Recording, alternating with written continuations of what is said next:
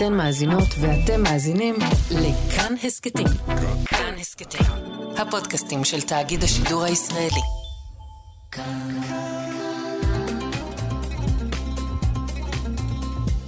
כאן תרבות. פופ-אפ עם אלעד ברנוי.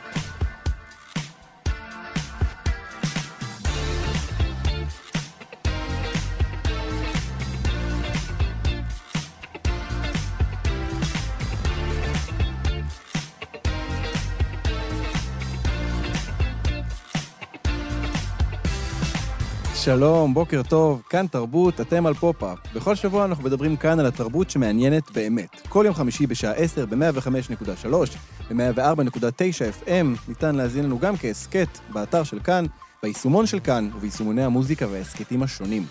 איתי באולפן טל ניסן שמפיקה את התוכנית, וטכנאי השידור שרון לרנר, בוקר טוב לכם. אני אלעד ברנוי, בואו נתחיל.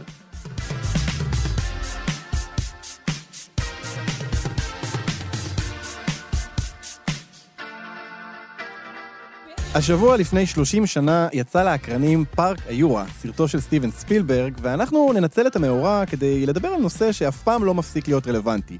על אה, מילה שעולה כל הזמן בדיונים פוליטיים, בשיחות שעוסקות בגזע, במגדר, בחברה. אנחנו הולכים לדבר היום על טבע. עלילת הסרט פארק היורה, שמבוסס על ספר שכתב מייקל קרייטון, מתרחשת באי מבודד ליד קוסטה ריקה, שבו נבנה פארק שעשועים, גן חיות פרה-היסטורי, והחיות בו הן דינוזאורים. את הפארק מקימה קרן השקעות שמתמחה בגנטיקה, ובאמצעות מחקר מתקדם מצליחה לשחזר דינוזאורים אמיתיים וחיים דרך דגימה של דם שהצטבר אצל יתושים שעקצו דינוזאורים בתקופת היורה והשתמרו בתוך ענבר. את הדם של הדינוזאורים הם הלבישו על DNA של קרפדה, וכך יצרו דינוזאורים. קוראים לזה מדע. כל הדינוזאורים שמקימים לחיים הם ממין נקבה, וכך הם מונעים את ההתרבות שלהם, מה שעלול ליצור מצב מסוכן. בסרט ג'ף גולדבום משחק מתמטיקאי שמתמחה בתורת הכאוס, והוא מזהיר מפני התערבות אנושית לא בריאה ולא טבעית במערך של הדברים. ואומר את השורה האיקונית Life finds a way, החיים מוצאים דרך. והוא צודק, כי הדינוזאוריות מתחילות לעשות בלאגנים באי, לברוח מהכלובים שלהם, וכאילו שזה לא מספיק, להפוך לזכרים ולהתחיל להתרבות. מהר מאוד אנחנו מבינים שזה מה שקורה כשבני אדם פועלים נגד הטבע. אסון. אנחנו היום נמתח קווים מפארק היורו ונדבר בדיוק על הדבר הזה. על ההפרדה המלאכותית בין אנושי לטבעי, כאילו שאנחנו לא חלק מהטבע. נדבר גם על התפיסה שלנו שמה שטבעי הוא בהכרח טוב ונכון, והפחד מפני פעולות שפועלות נגד הטבע. אנחנו גם נדבר על כל מיני דברים לא טבעיים, במרכאות כפולות, כאלה שמספקים חומרים לסרטי מתח וסיפורי אימה, כמו למשל דינוזאורים שנבראו מחדש, או המפלצת מפרנקנשטיין, או דמויות שהמיניות והמגדר שלהם חורגים מהמיינסטרים, ומשום מה המיינסטרים רואה בהם איום רצחני ומלדה. פופ-אפ עם אלעד ברנוי. אנחנו מציינים 30 שנה לסרט פארק היורה, מנצלים את ההזדמנות כדי לדבר על טבע ועל אדם, אה, ומה קורה כשבני אדם מתערבים בטבע. אבל כדי להבין מה זה אומר להתערב בטבע, אנחנו צריכים קודם לשאול מה זה בכלל טבע, ובאיזה אופן התרבות אה, מדברת על טבע או מביטה בו. ואיתנו, כדי לעזור לנו בנושא הזה, נדב נוימן, כותב על היסטוריה ופילוסופיה של הרעיונות, וראש מחלקת החינוך ב Sapienship. בוקר טוב, נדב. בוקר אור, אלעד.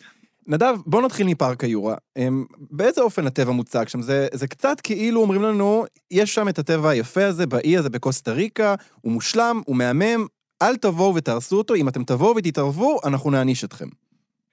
אה, אה, כן, יש פה איזה מין תפיסה, תפיסה דואלית כזאת, איזה מין חלוקה קטגורית שהיא קצת, קצת מוזרה אם חושבים על זה, כי התפיסה של פארק היורה, לפחות איך שג'ון המונד, כן, המדען הראשי שעשה את כל ה... את כל הפרויקט הזה, מציג את, את הפארק הזה, זה מין תפיסה רומנטית של יופי ונשגבות, זה מה שאנחנו מכירים באמת מה, מהרומנטיקנים. אה, משהו, ויש בתפיסות משהו שהוא הרסני, כי היא מייחסת לטבע משהו שהוא אי שם, הוא לא כאן. כן. זה טבע שהוא רחוק, מגודר, אבל הטבע בעצם הוא פה. הוא לא רק יפה, הוא לא רק שם. וזה משהו שצריך לקבל אותו, והסרט בעצם מאלץ אותנו להתמודד עם שתי התפיסות האלה.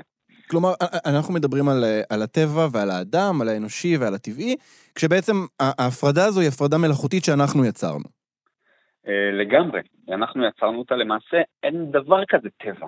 מה זה, מה זה טבע? כשאנחנו אומרים טבע, אנחנו בעצם אומרים שיש דבר שהוא לא טבע, שהוא אנחנו, ויש טבע שהוא שם. עכשיו, הדבר הזה הוא, הוא הרסני. עכשיו, בשביל להבין למה הדבר הזה הוא הרסני, הייתי, אני רוצה לשאול מונח מהפילוסופיה של טימותי מורטון. אה, פארק היורה, טימותי מורטון, אה, הפילוסופיה שלו הייתה אומרת שפארק היורה מראה לנו מה זה אקולוגיה אפלה. כי בפארק היורה הטבע מתואר כאיזו ישות אידילית נפרדת, נכון? שאפשר לשלוט עליה, שאפשר לתמרן אותה על ידי טכנולוגיה אנושית. יש אי נפרד, מגודר, פארק אידילי של החיים הפרה-היסטוריים, ממש חלום גן עדן. כלומר, מה שהם אומרים שם, היוצרים של הפארק, זה תראו איזה אקולוגיים אנחנו, אנחנו מחזירים לחיים את מה שחלף, כן. אנחנו משמרים את מה שלא קיים כבר, אנחנו מתנהגים לדינוזאורים נורא יפה, זה נופל לאיזה נרטיב פשטני של טבע שהמונח אקולוגיה אפלה מבקר. כלומר, לפי הפילוסופיה הזאת של מורטון, הטבע הוא הרבה יותר בלתי צפוי, הוא הכל קשור אחד בשני, הוא מלא בישויות שהן לא אנושיות, לפעמים מגעילות גם, נכון? אנחנו רואים שהטבע הוא כזה יפה, אבל כשאנחנו מבינים שהטבע הוא גם פה, הוא לא רק שם, אנחנו צריכים להתמודד עם זה שיש בו דברים מכוערים, דברים מגעילים, דברים רקובים, אנחנו הורגים חזקים, נכון? כי אנחנו לא רוצים שהם ייכנסו למה שהוא לא טבע, Mm. לאזור שהוא שלנו. וכשאנחנו מבינים שאין קטגוריה נפרדת כזאת שאנחנו מחוץ לה, שאנחנו לא מושפעים ממנה, אז אנחנו מבינים שאנחנו חייבים להיות מושפעים ממנה, כי אנחנו היא, אנחנו הטבע, אין הפרדה.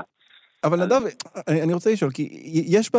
ב זה נכון ש- שהטבע מוצג שם כמשהו נפרד כזה, כמשהו אה, אה, שעומד בפני עצמו, אבל, אבל גם יש את ה... את ה נקרא לזה את, ה, את הלקח בסרט, אה, את המסר הזה שאומר לנו, די דומה למה שאתה אומר, כלומר, הטבע הוא לא יפה ומקסים כמו שאנחנו מדמיינים, הוא פראי, הוא מסוכן, הוא, הוא הולך להתפוצץ לנו בפרצוף. נכון, יש שם ביקורת, יש שם ביקורת, ש- אה, זה דוקטור איאן מלקולם קוראים לו, נכון? אני חושב? כן. הכאוטישן, כן? מדען הכאוס. כן. שמגלם אותו ג'ף גולדבלום. כן, כן, החתיך. אז, אז אה, יש באמת, הביקורת הזאת מושמעת שם, אז אנחנו באמת מקבלים את שתי ה...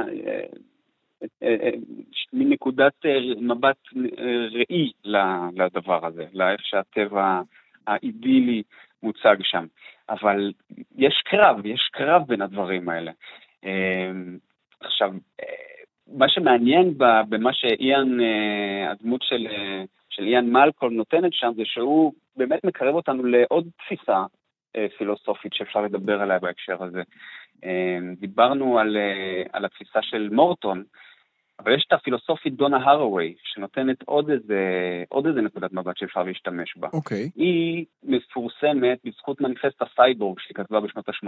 כן. עכשיו, היא מציגה, מציעה את הסייבורג כאיזו מטאפורה. אוקיי, הסייבורג. נגיד, זה, זה, זה שילוב של אדם ומכונה, נכון? זה איזה מין דמות, כן, זה דמות אה, בגדול- א-בינארית כזאת שעומדת בין שתי הקטגוריות. בדיוק, בדיוק. אז היא באמת מציעה את הסייבורג כאיזו מטאפורה לזהות בעידן שלנו, בעידן המודרני שאנחנו נמצאים בו, או הפוסט-מודרני, אפשר להגיד. היא מציגה אותו, את הסייבורג הזה, כאורגניזם, כן, סייבר אורגניזם, מזוג של אדם ומכונה, או חיה ומכונה, והוא מייצג מבחינתה התעלות אל מעל הגבולות המסורתיים של אדם סלש מכונה, פיזי ולא פיזי, וגם זכר ונקבה, ואפילו חיה ואדם. כלומר, הוא אמור להיות איזו מטאפורה לזהות שרצויה לנו היום.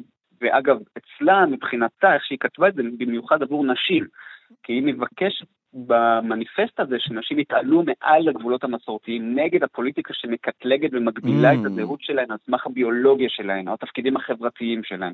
תכף אני אגיע איך זה קשור לדינוזאורים. היא מתעקשת על האפשרות של עולם פוסט-מגדרי, כן? משהו שאמור להתנגד לפטריארכליה, לקטגוריות שהפטריארכיה מציבה עלינו. עכשיו, מה מעניין בהקשר הזה? הדינוזאורים הם הרי סוג של סייבורג, נכון? כי הם יצורים חיים, נכון. אבל ביצירה שלהם מעורבת טכנולוגיה. עכשיו, אני רוצה להוסיף על זה עוד נדבך. הדינוזאורים האלה הם נקבות, נכון, נכון. נכון? הם משנים, הרי- את, הם משנים את מי- מינן, מינם בדיוק, במהלך הסרט. בדיוק. אז יצרו אותם כנקבות בשביל שהם לא יתרבו.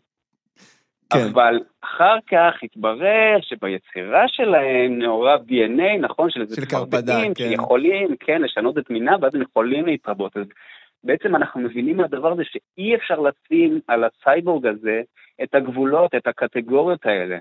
ובסוף מתברר באמת שאנחנו לא יכולים לשים עליהם את המגבלות, והם מתרבים, כן? Life finds a way. כן. זה המשפט המפורסם של, של איאן, אה, של... אה, דוקטור של- איין של- מלקום, של כן. דוקטור איין מלקום, שמראה לנו שאנחנו לא יכולים לשים את הקטגוריות האלה עליהם. הקטגוריות האלה זה בעצם גם קטגוריה, כמו שאמרנו מקודם, נכון? אנחנו עכשיו, אה, כל אחד מאיתנו אה, יושב אה, באולפן, יושב בבית, אנחנו לא בטבע עכשיו בעצם, נכון? אבל אם אנחנו נסתכל קרוב, אנחנו נראה שעל הכריך שהבאנו מהבית, יש בו חתיכות של טבע, ואם נביט במיקרוסקופ, אנחנו נראה ממש הרבה יצורים קטנים של טבע, שמזכירים לנו שבעצם הטבע הוא בכל מקום וגם כאן. אז זה נכון, אתה, אתה זוכר את הסרט, הכל בכל מקום בבת אחת.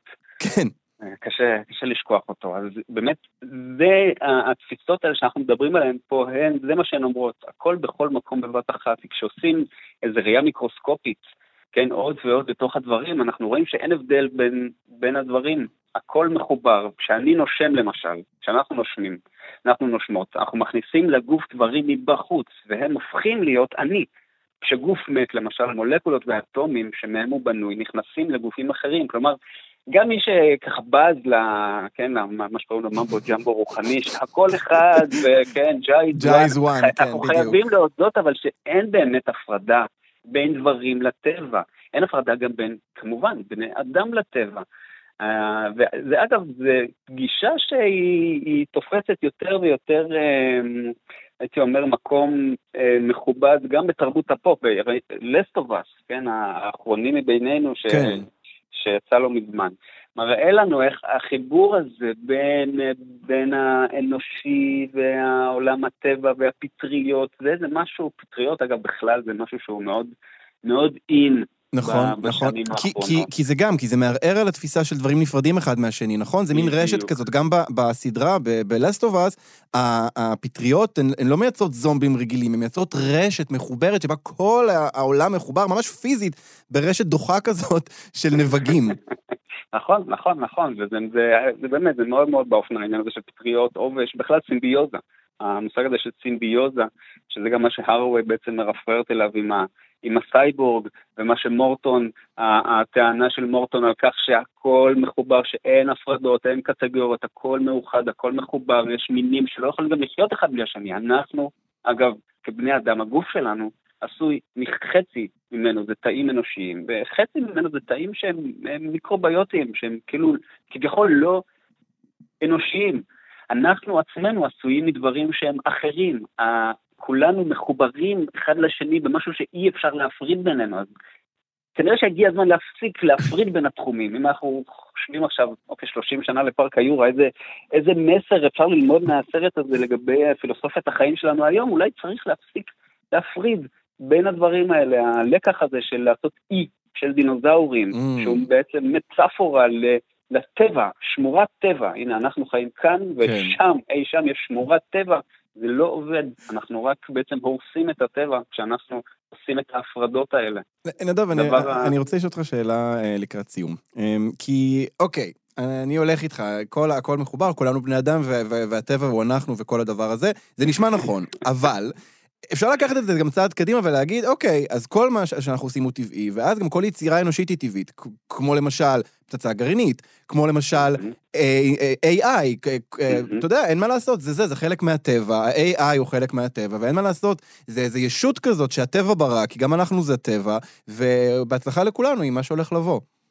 אז, זה, זה, זה באמת מעניין, כי אין דבר כזה אם אנחנו הולכים באמת עם הפילוסופיה הזאת, אין הפרדה כזאת בין טבע אנושי, מלאכותי, טכנולוגיה. מצד אחד זה נכון, כלומר, על פני השטח זה נכון. עכשיו השאלה היא מה אנחנו עושים עם זה כבני אדם. באמת אתה מזכיר את ה-AI וטכנולוגיה, היום בסיליקון וואלי מאוד רווחת הפילוסופיה שאומרת, הטכנול... כן, סם אלטמן, אני לא יודע אם המאזינים, המאזינות מכירים, ה- המנכ"ל של OpenAI, אוקיי. מחברות ה-AI הגדולות, המובילות בעולם, היה השבוע בתל אביב, ושאלו אותו, אם AI כל כך מסוכן, למה להמשיך, כמו שאתה אומר, כי סם אלטמן מדבר על כך ש-AI זה דבר שמאוד מסוכן לאנושות, למה להמשיך לפתח אותו? והתשובה שלו, שזו תשובה מאוד סיליקון וליסטית הייתה, הטכנולוגיה כאן, אין מה לעשות. Life finds a way. Life finds a way, זה מין ראייה מיסטית שגם מקדשת אבל את הטכנולוגיה. עכשיו, אם אנחנו לא מעמידים את עצמנו מעל הטבע, אין שום סיבה שנעמיד את הטכנולוגיה מעלינו, Mm, כן? ונגיד, הבנתי. זה אין, אין מה לעשות, אנחנו צריכים להתמזג עם הטכנולוגיה, נכון? יש איזו מין גישה סינגולריסטית כזאת. הטכנולוגיה היא הצעד הבא, היא הדבר הבא, נכון. היא המקום שאליו אנחנו צריכים לעשות אבולוציה. אבל אם אנחנו לא נמצאים מעל הטבע, גם הטכנולוגיה לא נמצאת מעלינו, אנחנו כולנו באותו המיץ, באותו מיץ החיים הזה. עכשיו, אנחנו בסופו של דבר כן צריכים לראות מה אנחנו עושים עם הטכנולוגיה. אנחנו צריכים לחשוב, האם ביוטכנולוגיה שבמסגרתה אנחנו מקימים לחיים יצורים נכחדים כמו דינוזאורים היא דבר רצוי?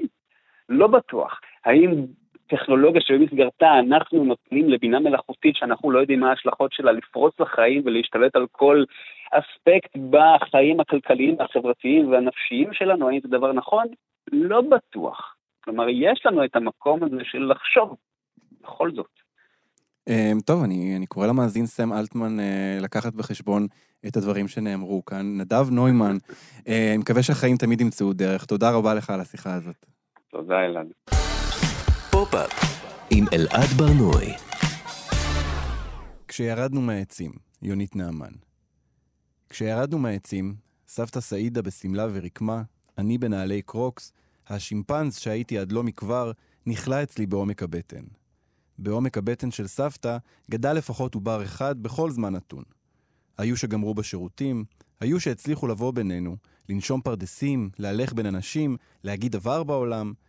מאז שזקפתי קומה, הקופה שבעומק מתדפקת לפרוץ, מאיימת, בכל זמן נתון להזניק את השבט כולו.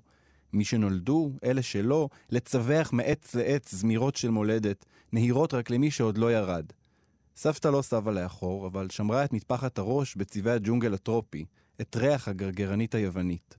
שנים אחריה, הקופה שאני, מטפחת את אילמות הגעגועים לצמרות.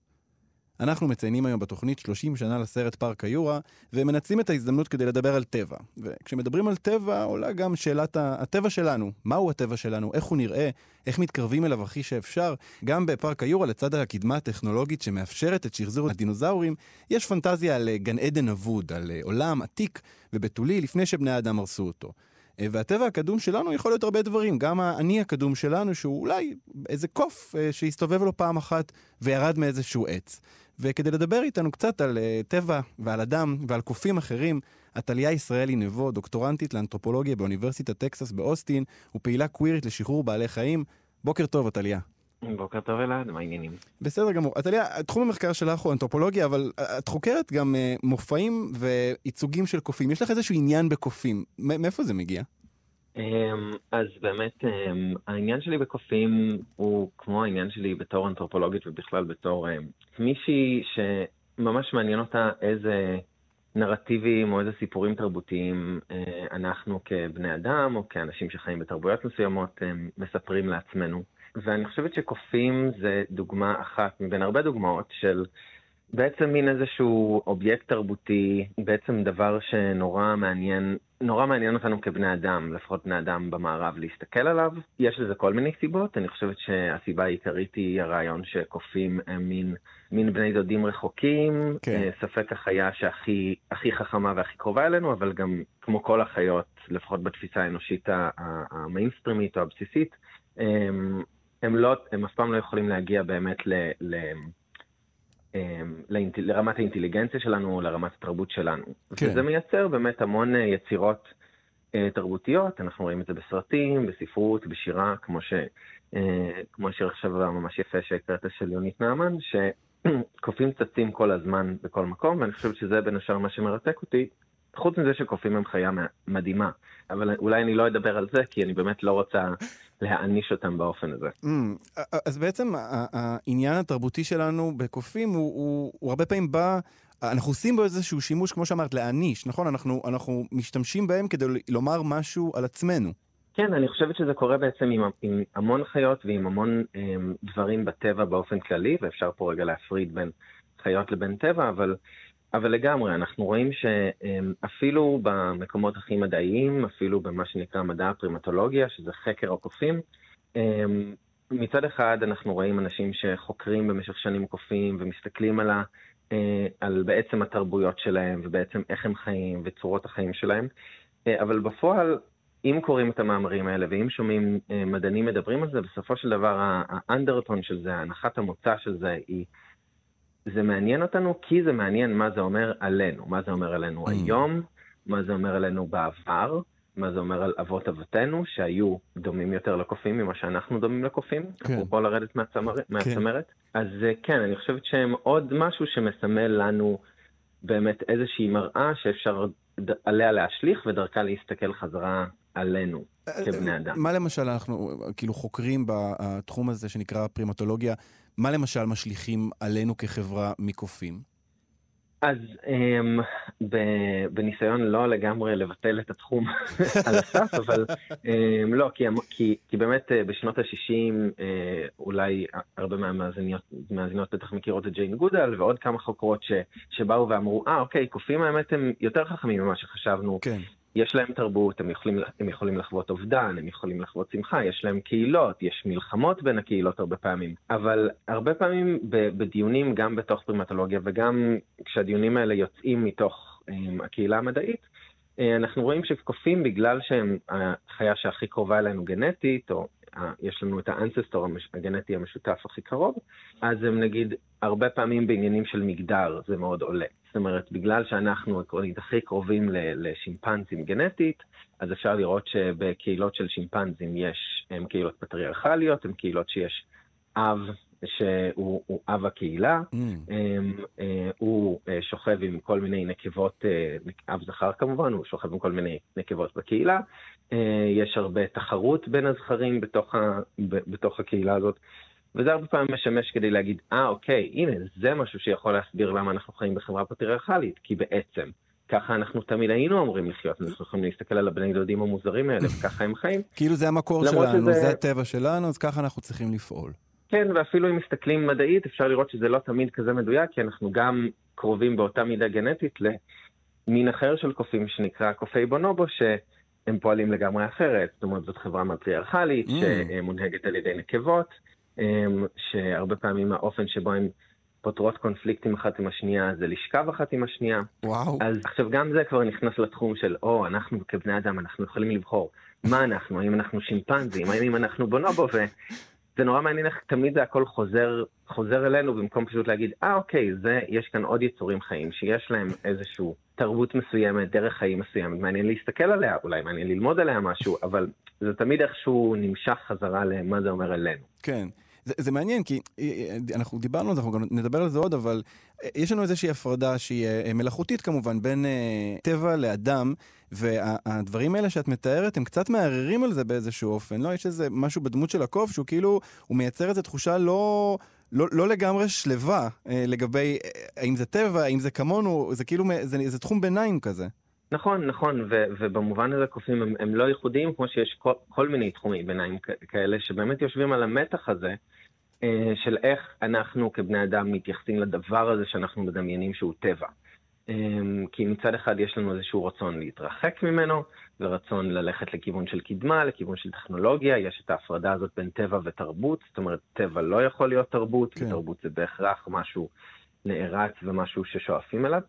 ומצד שני, יש בד בבד את כל הרעיון של לא, אנחנו גם צריכים לחזור אל הטבע, או הטבע זה, שלנו זה משהו שאנחנו לא יכולים לגמרי להימלט ממנו, או דווקא חברה מתועסת זה דבר שהוא אה, מנוון אותנו כבני אדם, ויש מקום שאפשר לחזור לאיזשהו עבר שבו היינו ביחד יותר עם הטבע, או היינו, היינו יותר אחד עם הטבע. קופים יושבים על איזשהו מתח שהם בסופו של דבר קשורים ל, ל, למתח שלנו כתרבות או כ, כתרבויות, אנחנו לא רק תרבות אחת, למול הדבר הזה שנקרא טבע. זה, זה מעניין, אמרת בהתחלה שמעניינים אותך בתור אנתרופולוגית אה, אה, סיפורים שאנחנו מספרים לעצמנו, כאלה נרטיבים שאנחנו יוצרים. במידה מסוימת גם, גם טבע הוא סיפור שאנחנו מספרים לעצמנו, נכון? אנחנו מחליטים מה טבעי ומה לא טבעי, וזה מאוד מעסיק אותנו גם כחברה. לגמרי, לגמרי, אמ, אתה ממש צודק. זה, זה באמת בדיוק העניין, זאת אומרת, כשמתאים לנו, אנחנו אומרים, לא, אנחנו כבני אדם, אנחנו יכולים להתעלות מעל הטבע, ואפשר לראות את זה בצורת החיים שלנו בחברות מתועשות, ב... לנהוג במכוניות, אה, להשתמש באינטרנט, לטוס במטוסים, אפשר... הרשימה הזאת עוד מאוד מאוד ארוכה, ואין לנו בגדול שום בעיה עם זה, זאת אומרת, יש כל מיני בעיות עם זה, אבל, אבל בגדול כחברה אנחנו, רוב האנשים ממשיכים להשתמש בדברים האלה. אה, ומהצד השני, אמ, טבע כן משומש כשיש דברים שלא נוחים לנו. באמת, במגדר ומיניות זה תחום אחד, זאת אומרת להגיד, אה, יש מיניות ומגדר שהם טבעיים, והמקור שלהם הוא בטבע ויש כאלה שלא. זה עולה גם בתחומים של גזענות, התפיסה שיש נגיד כל מיני זהויות אתניות או זהויות גזעיות שיותר קרובים במרכאות או שלא במרכאות לטבע, כן. ולכן הם, הם יותר פרימיטיביים. ויש uh, כאלה שהצליחו להתנתק מהטבע והצליחו ליצור לעצמם תרבות. אז באמת, כל הזמן באופן פוליטי טבע משומש כדי לטעון איזושהי טענה, שוב, על התרבות, לטעון איזושהי טענה על איך אנחנו רואים את העולם. Uh, ולא בהכרח כדי פשוט להסתכל על הטבע כמשהו שהרבה פעמים זה פשוט משהו שאולי אנחנו לא עד כדי כך מבינים טוב. עם כל הידע שלנו ועם כל המדע על הטבע שצברנו לאורך השנים. זה גם מעניין, כי אמרת את זה מקודם, אנחנו, אנחנו משתמשים גם בטבע וגם בטכנולוגיה כדי להסתכל על העתיד. אה, נכון, אנחנו מנסים לדמיין לעצמנו את העתיד הכי, אה, נאמר, אה, שיש בו רווחה הכי גדולה עבורנו, הכי הגיוני, הכי סביר לחיות בו, שהרבה פעמים זה קשור בקדמה אינסופית, בנוחות אינסופית, בטכנולוגיה שיכולה לעשות ממש הכל, ומנגד אנחנו, אנחנו מפנטזים גם על איזה חזרה לאיזשהו עבר שהוא כאילו הרבה יותר קרוב לטבע. יש פה איזה, איזה מתח או איזה משחק מעניין בין העבר לעתיד. נכון, אני חושבת שבעצם שני, שני הכיוונים האלה מנסים לדמיין איזשהו עתיד, אמ, שהוא לא העתיד הזה, כי אנחנו, שהוא, שהוא לא העתיד שאנחנו הולכים אליו, כי אנחנו יודעים שמשהו רע עומד לקרות, ואני חושבת שזה קשור גם לחרדה ממשבר האקלים, שהיא חרדה מוצדקת בהרבה מובנים. כן. אמ, אז באמת פתרון אחד לזה זה, זה, זה, זה, זה קדמה אינסופית, וזה להגיד צריך לגמרי להתנתק מהטבע. ובאמת הכיוון השני, שהוא מין פשוט תמונת מראה של הדבר הזה, זה לא, צריך דווקא להתחבר לשורשים שלנו מחדש, ולצאת חזרה אל הטבע, אה, ולהתחבר מחדש אל הטבע.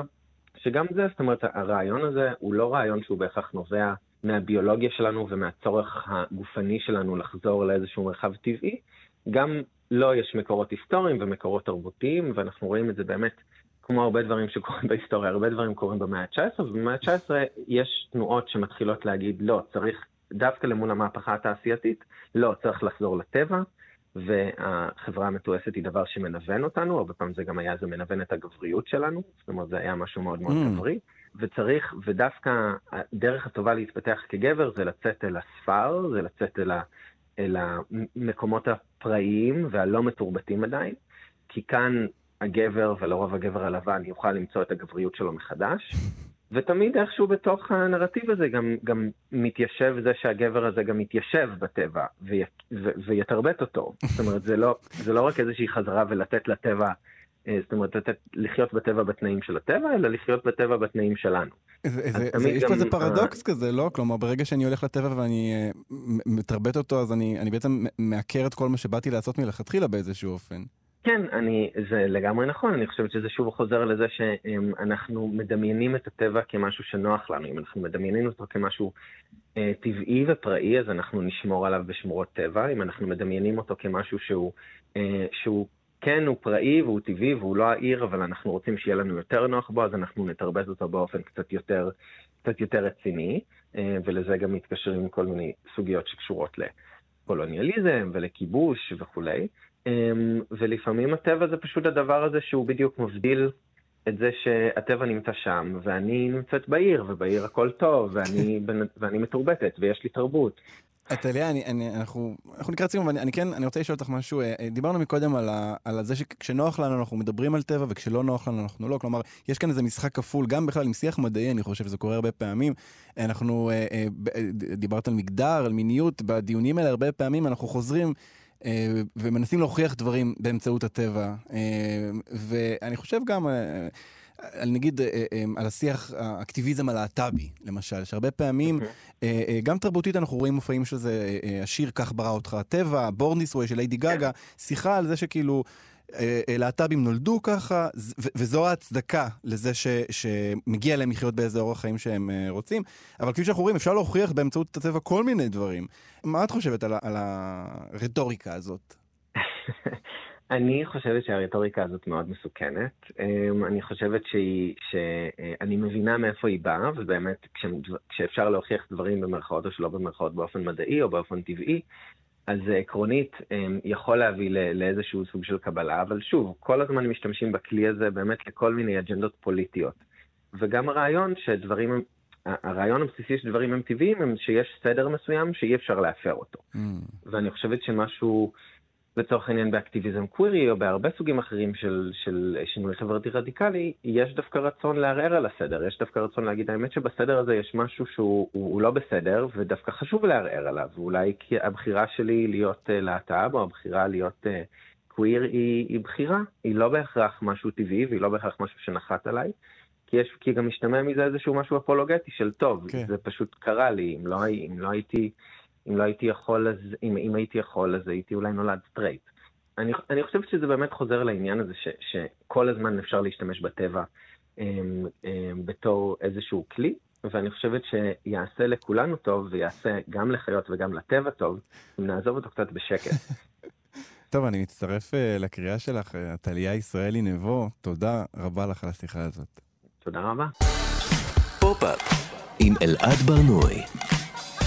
אחת הסצנות הכי מפורסמות בפארק היורה היא זו שרואים בה כוס מים מונחת על שולחן, ופתאום מתחילות להיווצר אדוות בתוך המים. אדוות שנוצרות מהצעדים של דינוזאור הטי-רקס האימתני. האיום הזה החיצוני, שמגיע מבחוץ ומאיים לחדור אלינו פנימה לסביבה המוגנת שלנו, הוא מוטיב מוכר בתרבות הפופולרית. אם זה הדינוזאורים בפארק היורה, אם זה היצור מהרומן פרנקנשטיין של מרי שלי, מי שנחשב לאבי ז'אנר המדע הבדיוני, ואם אלה דמויות של טרנסים וטרנסיות רצחניים שמופיעים בהרבה סרטי וספרי מתח ואימה. זה באמת אה, ייצוג מאוד מאוד נפוץ. הייצוג הזה הוא בעיקר עוסק בנשים טרנסיות שמיוצגות לעיתים לא כנשים אלא כגברים בתחפושת. ה trope הזה התחיל כנראה בקולנוע בשנת 30 עם הסרט רצח של אלפרד היצ'קוק, אבל אה, הדוגמה הכי בולטת היא מסרט אחר שלו, פסיכו, משנת 1960, כשהדימוי של נורמן בייטס לבוש כמו אימא שלו עם סכין ביד, באמת נצרב מאוד מאוד חזק בזיכרון התרבותי. אבל הדימוי הזה המשיך. הוא המשיך גם בשנות ה-80 עם סרט האימה מחנה השינה, אה, בשתיקת הכבשים, אחת הסצנות הכי זכורות והכי מזעזעות היא כשבפלו ביל מתחפש לאישה אה, ורוקד עם השיער של אחת הקורבנות שלו, אה, וכמובן הסרט לבוש לרצח שזו העלילה שלו, גבר שמתחפש לאישה כדי לרצוח. אמ, יש הרבה דוגמאות מהדבר הזה, יש גם את אה, פני אור מהמנסרים בטקסס, אמ, ואנחנו ננסה עכשיו להבין מה הסיפור מאחורי הייצוג המוזר והמפלצתי הזה, ואיתנו כדי לעזור לנו בנושא, יוהנה גונן מעיתון הארץ. בוקר טוב, יוהנה. בוקר טוב, אלעד. איזה כיף לדבר על זהות טרנסית בתוכנית שעוסקת בדינוזאורים ובמפלצת של פרנקנשטיין, ולא דיכאון וחרדה.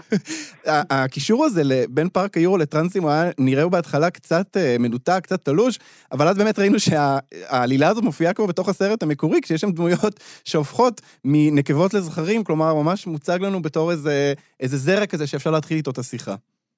נכון, ובעצם אה, זה קשר מאוד הגיוני, כי מפלצות, ולצורך העניין זה יכול להיות דינוזאורים אה, טרנסים, או טרנסיות רצחניות בסרט, אה, משקפות חרדות חברתיות.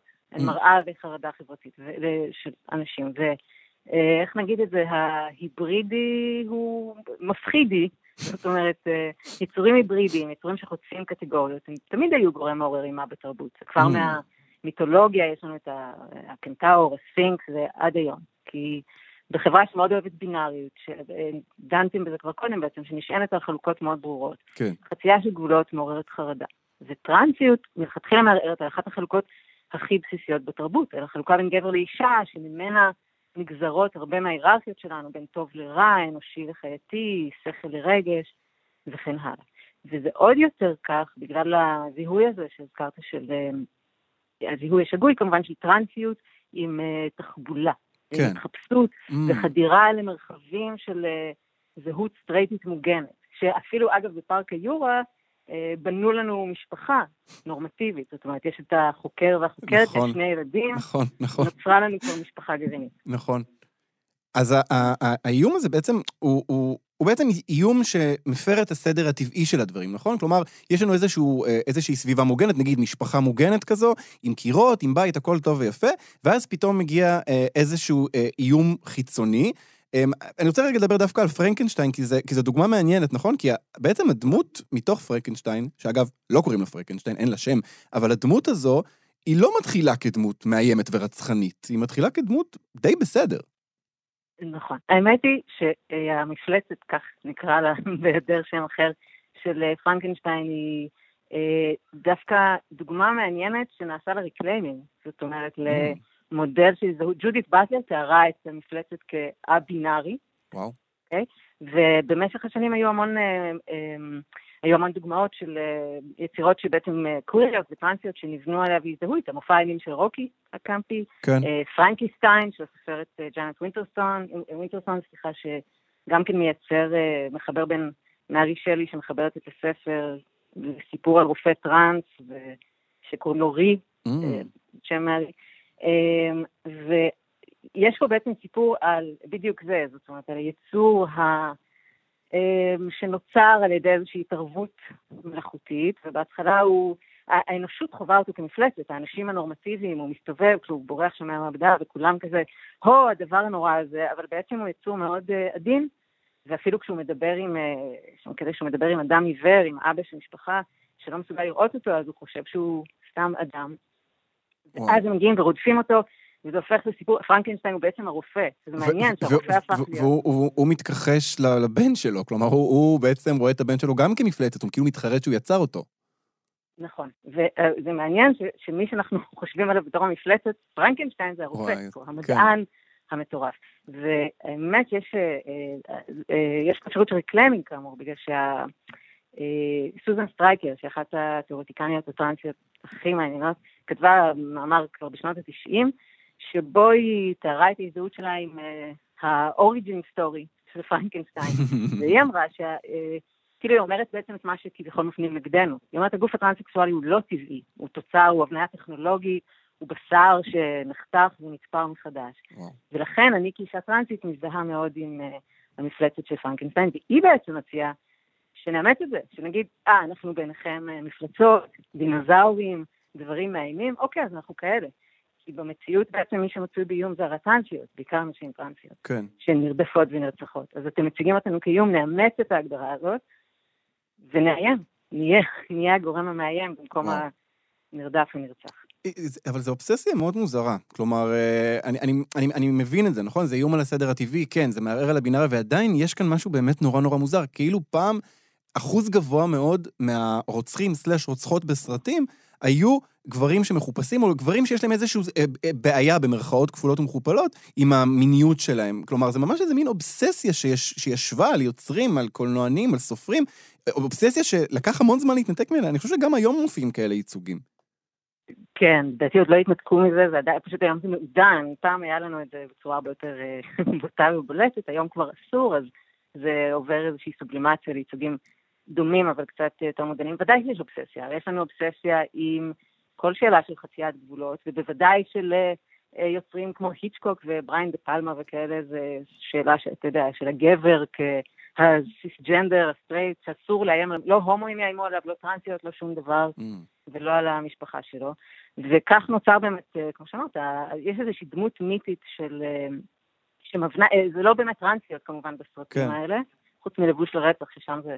אבל זה מקשר באופן ממש אינהרנטי בין זהות טרנסית למחלת נפש, וואו. לנטייה רצחנית, וגם להתחפשות שמשמשת למטרה מסוימת. זאת אומרת, הם מתחפשים לנשים כדי אה, לתקוף נשים במרחבים שלהם. ואנחנו ממש רואים איך הדבר הזה מתגלגל קיי רולינג ולשיח הטרנספובי של היום, שטרנסיות אה, בעצם הן לא נשים אמיתיות, אלא מין כל מיני סוגים של אה, אה, פרדטורים ורוצחים שרוצים להיכנס, מתחפשים רק כדי להיכנס לשירותים. של נשים ולמלתחות ולאיים על האנשים שלנו. וג'יי קיי רולינג גם, גם אימצה את ה trope הזה באחד הספרים שלה, היא הכניסה גם נכון. בדיוק את הדבר הזה, את הגבר שמתחפש לאישה, והוא ממש אומר, אני אשים פאה, אני אשים אודם, הם לא יזהו אותי, וככה אני צריך לחדור למרחבים שלהם.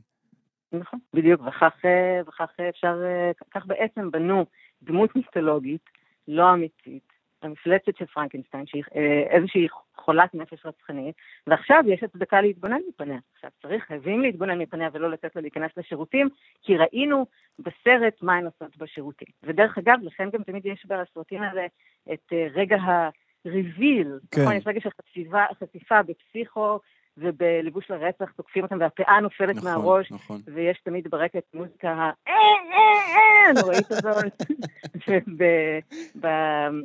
וכשלא יודעת מה קייטנת קיץ, שכחתי את שמו גם כן. מחנה השינה, כן, גם שם. זה הטוויסט. שם יש רגע ריביל שאנחנו רואים בעצם עומדת עירומה ורואים את ה... וגם כן, זאת אומרת, תמיד אנחנו בסוף אומרים, אה, הנה, זה, זו האימה הגדולה, חשפנו את השקר, ועכשיו אנחנו יודעים מפני מה להיזהר. יונה, אנחנו ממש לקראת סיום, אבל בעצם הקולב האקטואלי של התוכנית היה פארק היורה, 30 שנה לפארק היורה, אבל לצערי יש, יש המון אה, חיבורים אקטואליים אה, אה, לשיח אנטי-טרנסי. אנחנו רואים גם היום, בשבועות האחרונים ראינו ממש התגלמויות של זה בכותרות, של הוצאות ספרים, של גופים, שממש מבקשים לבוא ולהגיד, Uh, הדבר הזה הוא מסוכן, הדבר הזה הוא לא טבעי, uh, כאילו אורח החיים הטרנסי הוא חתירה נגד הטבע. ואני רוצה לשאול, למה הדבר הזה um, הולך ומתעצם בכזה אופן? למה זו הנקודה שחוזרים אליה שוב ושוב? גם העיסוק בילדים, עזבו את הילדים, כאילו הם מייצגים איזה משהו טהור, בתולי, דיברנו קודם על טבע, העניין הטהור הזה שלא, שאסור לפגוע בו. למה כל הזמן חוזרים לנקודה הזאת של טרנסים וטרנסיות? אה, זהו, צריך לחלק את זה לשני חלקים, אני אעשה את זה בזריזות. אה, לגבי המדע והרפואה, צריך להדגיש שממש לא כל הטרנסיות והטרנסים עוברים ניתוחים, אבל שינוי גוף הוא כן היבט משמעותי בז- בזהות הטרנסית, כן. ולכן גם זו קהילה שמאוד תלויה בממסד הרפואי ובמדע, פסיכיאטרים, אנדוקרינולוגים, כירורגים וכן הלאה. אז גם יש המון מחקרים, הממסד הרפואי צריך מלכתחילה להצדיק את ההתערבות הזאת, וכמענה הטרנספובים אה, נאלצים להיאחז בשיח המדעי הזה, להמציא נתונים, כי הנתונים המדעיים לא בצד שלהם, אבל אה, זו מין נקודת תורפה של הקהילה, וגם זה מקום מאיים מאוד, כן? זאת אומרת, ניתוחים והתערבות כירורגית, וכל התוכנית בעצם עסקת בזה, כן. בהיברידיות הזאת. ואז מי יותר מאוים אם לא הילדים? כי אה, הילדים תמיד הם אה, מייצגים את התום, הטהור, הטבעי, הלא מקולקל. וזה נכון, אגב, בכל האיומים. היהודים והמהגרים וההומואים והסמים, זה הכל איומים על הילדים. וגם אי אפשר סתם להגיד טרנסיות זה רע. הרי אם יצאנו מנקודת מבט של סרטי אימה, האימה בעצם נשענת על עודפות. זאת אומרת, פרדי קרוגר חייב להיות עם צלקות איומות, וגם ציפורני ברזל, וגם רוצח ילדים, וגם סיוטים, והכי חמור, החולצה בצבעים המתנגשים שלו. זה כאילו, טרנסית שהיא סתם שכנה חביבה, אבל עברה עצמה מגדרית וחצתה את המגדר, זה לא מספיק סיפור אימה. אז חייבים להעמיס את המטען של פגיעה בילדים, איברים כרותים, אונס בשירותים, אה, מדע מטורף, ואז יש על מה לדבר. אז אפשר להפחיד מפני האיום המפלצתי הפרנקנשטייני הזה. וואו. טוב, אז אה, אה, בקריאת אה, עזבו את הטרנסים והטרנסיות, אה, נסיים את השיחה. יוהנה גונן, תודה רבה. תודה, יום טוב. וזהו, אנחנו הגענו לסוף התוכנית, פופ-אפ בכאן תרבות, את כל השירים מכל התוכניות אפשר למצוא בפלייליסט מתעדכן, חפשו בספוטיפיי פופ-אפ, תודה לטל ניסן על ההפקה, תודה לטכנאי השידור שרון לרנר, אני אלעד ברנוי, להתראות.